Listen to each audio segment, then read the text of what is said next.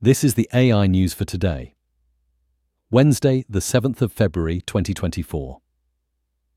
Hugging Face, a platform specializing in open-source AI models, has unveiled a new customizable feature called Hugging Chat Assistants, freeing users to create their own AI chatbots and rivaling OpenAI's GPT Builder.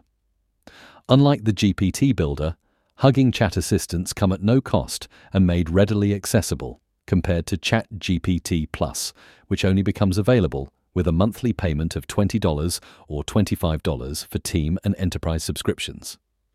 In related developments, Hugging Face is establishing a repository for third-party customized Hugging Chat assistants, indicative of the swift inroads open-source models are making against proprietary counterparts.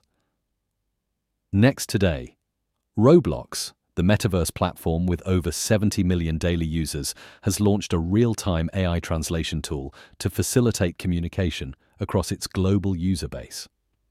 The feature, integrated into the platform's chat service, instantly translates messages between 16 different languages using a custom AI model.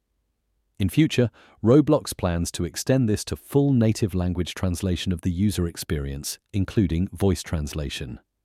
And finally today, the ChatGPT app, offering text, voice and visual interaction capabilities, is now accessible on Apple's Vision Pro through Vision OS, enhancing digital integration with the real world. This move potentially leverages Vision Pro's advanced features like Optic ID and spatial audio for enriched AI interactions, aiming to simplify complex tasks and content generation through natural communication methods.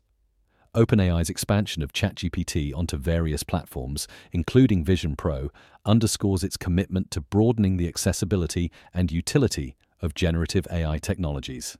That's all for today. Connect with us at mrc.fm/AI news.